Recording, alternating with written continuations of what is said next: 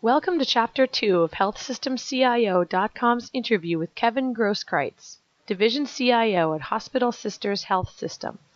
In this segment, Groskreutz talks about how his organization is trying to solve the interoperability puzzle, the benefits of having a three year plan, and what he believes are the keys to change management. And are you doing other things as far as uh, patient engagement, whether it's a portal or you know um, a- any other kind of like a population health type programs? We are we've implemented a, a patient portal and, and with the various different EMRs we have we have multiple different patient portals. Mm-hmm. Um, so so that is, is our our next steps is is really the to improve the product to help engage the engage the patient. It's it's a strategy that will develop over the next couple of years and improve the product. Um, currently, right right now, it's it's um, fairly fairly basic in its interaction, but our, we we have put together a committee um, of uh, multidisciplinary type um, expertise across the health system, and they're engaging the vendor on functionality and ways to improve that for, for patient engagement. But it's one of our key initiatives we're, we're working on over our three-year strategy. Right, like you said, if you're looking at eventually, you know, move, moving to one record, that would uh, certainly help the uh, the portal situation just as far as you know having to to deal with multiple portals and wanting to have that single record. Right. Right, and that would be our, our intent. Um, so we expect to see a lot of progress over the next three years with the, the product. Because historically we haven't included a large patient population and, and medical group, and it's fairly new, the uh, interaction and the, the, actually signing up the patients to the portal ha- has been has been challenging because most of the interaction for healthcare is with your primary care provider. Right. And and so having the acute care data and that very it's very episodic. It's very uh, you might go to the hospital once in two three years if you're in, in and uh, most of your your data is coming from your primary care provider. So we've partnered with even with in western Wisconsin. There's a fairly the independent market with uh, uh, ambulatory providers. So there's uh, several different organizations out there. So we've we've we are feeding their portals with a lot of our data. So the utilization of the portal for the from the health system is really driven from the ambulatory care side. Right. And and that's where the patients do most of their interacting. From a hospital perspective, we're doing a lot of data feeds to uh, different uh, portal technology that's owned by another, you know, partner organization. When I say partner, I'm not in a, you know, eh, just in a community sense. They're independent practices. Okay.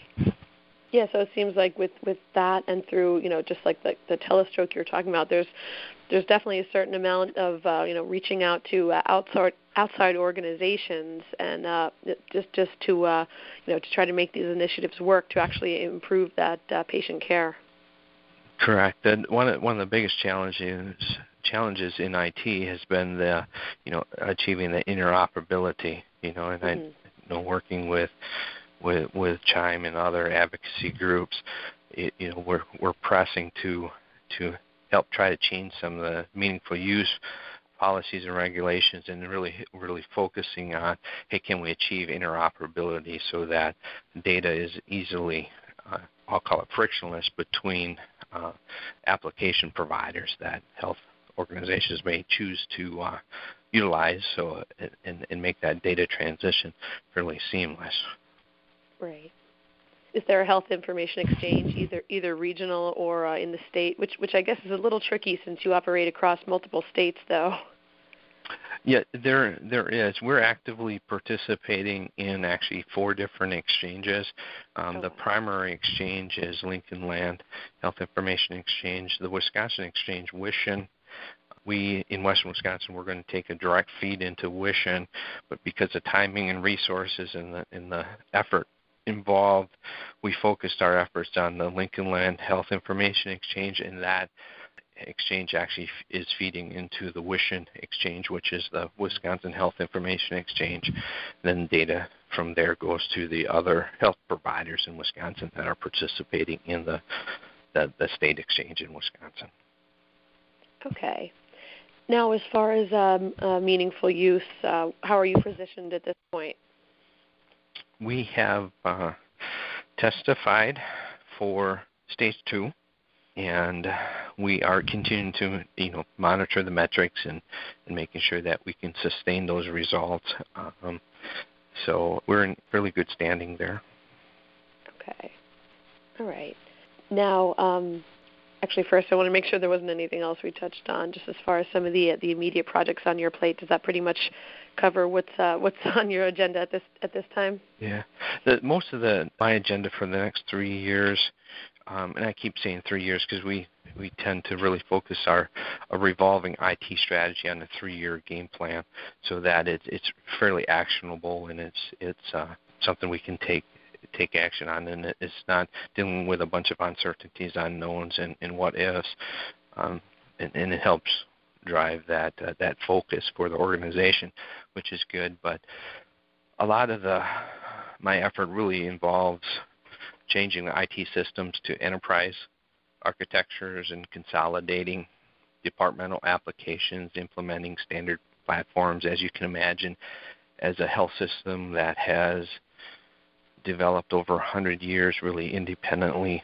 Hospitals, each each ministry or hospital has their own departmental applications where we have put together functional groups across the the health system, meaning we have representation from each hospital participating and helping evaluate uh, IT applications, what's the go forward strategy, and then as those the existing applications age or become end of life, we, we implement the go forward strategy or solution.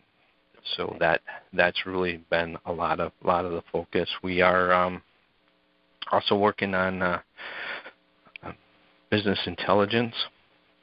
It, it, so as we try to move and prepare the organization for population health and more risk adjusted reimbursement based on, on managing the whole episode of care, inpatient, uh, ambulatory, and, and long-term care.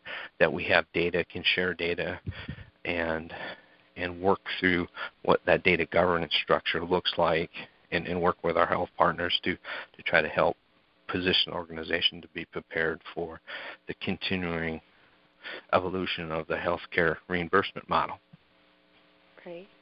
It's uh, it, it seems pretty interesting to me that you know when you talk about the three-year plan, and then also you know the, the transformation the organization has undergone over the past four to five years. That there's, I can imagine there's been a really big emphasis on change management and just a, a change in thinking. And just wanted to kind of get some of your thoughts on that, and you know what it has taken to get you know all of these different people, different departments to kind of you know see things in a new way. Yeah, that the change management process has taken a lot of effort, a lot of time and focus. I spend the majority of my time um, articulating uh, the the benefits of an, an enterprise approach, the financial impact to the organizations to do that.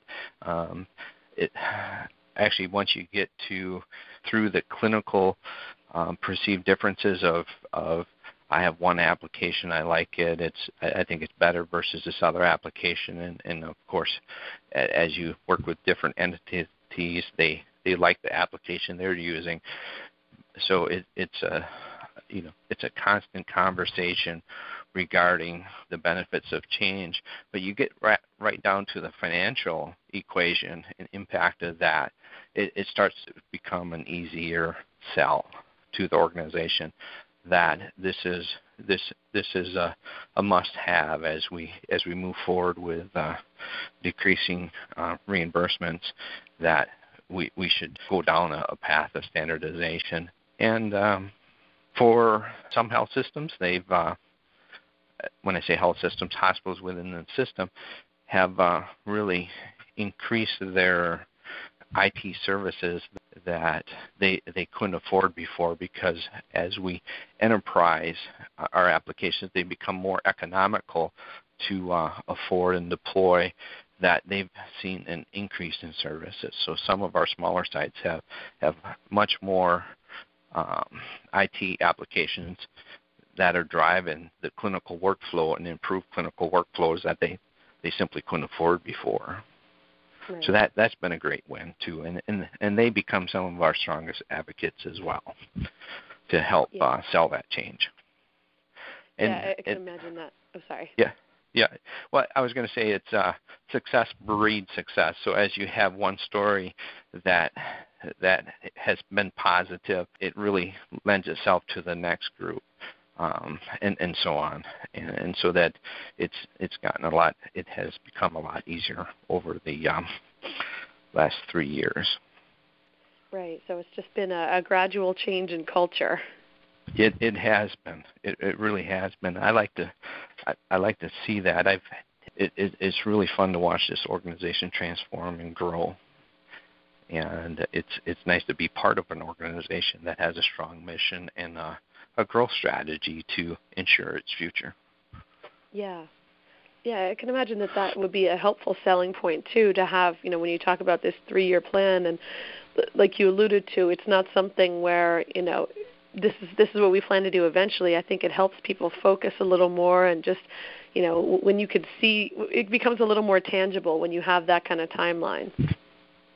It does. So we keep updating our roadmaps and, and sharing them with our, our stakeholders and, uh, you know, continue to uh, profess the uh, claims of uh, enterprise approaches to uh, most everything uh, IT. And, and we're in, a, in an age of healthcare IT where there is not many initiatives that do not have an IT component to it that the health system takes on now as well. So IT has really expanded its um, integration into all of the various different departments, you know, across each hospital Yeah. or within each hospital.